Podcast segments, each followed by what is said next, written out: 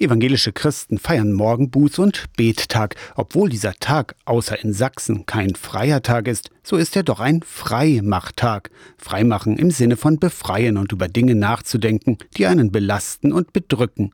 Dinge, die einem auf der Seele lasten. Das findet jedenfalls Peter Herfurth, der Landesjugendpfarrer der Evangelischen Kirche in Mitteldeutschland. Das ist etwas, was bei uns so in der Gesellschaft eigentlich kaum eine Rolle spielt. Also das wirklich das Nachdenken über die Dinge, die ich im Leben tue, die vielleicht auch nicht so gut gewesen sind. Einfach nicht, weil sie nicht gut gelaufen sind, sondern weil ich sie auch falsch angepackt habe oder weil ich falsche Ziele verfolgt habe. Also es ist ein Tag, sich selber nochmal neu zu justieren und gleichzeitig zu erleben, wie befreiend das ist, dass davon ich auch wieder Abstand gewinnen kann und neu anfangen kann. Buß- und Betag für Christen aber schon mehr als nur ein Tag der Selbstreflexion und Selbstoptimierung. Es geht in dem Fall auch immer noch mal um das Verhalten vor meinem Gott. Also gibt mir mein Glaube eine Richtung, auch mein Leben zu gestalten und darauf zu achten, wie ich handle und wie ich lebe. Und Buß- und Betag sagt nicht nur, optimiere dich selbst, sondern denk mal über dich selbst nach und bring das vielleicht auch ins Gespräch mit deinem Glauben, mit deinem Gott. Manche Redewendungen in der deutschen Sprache erinnern an alte Bußtraditionen. Nimmt jemand einen Fehler auf seine Kappe, so heißt es Asche auf mein Haupt.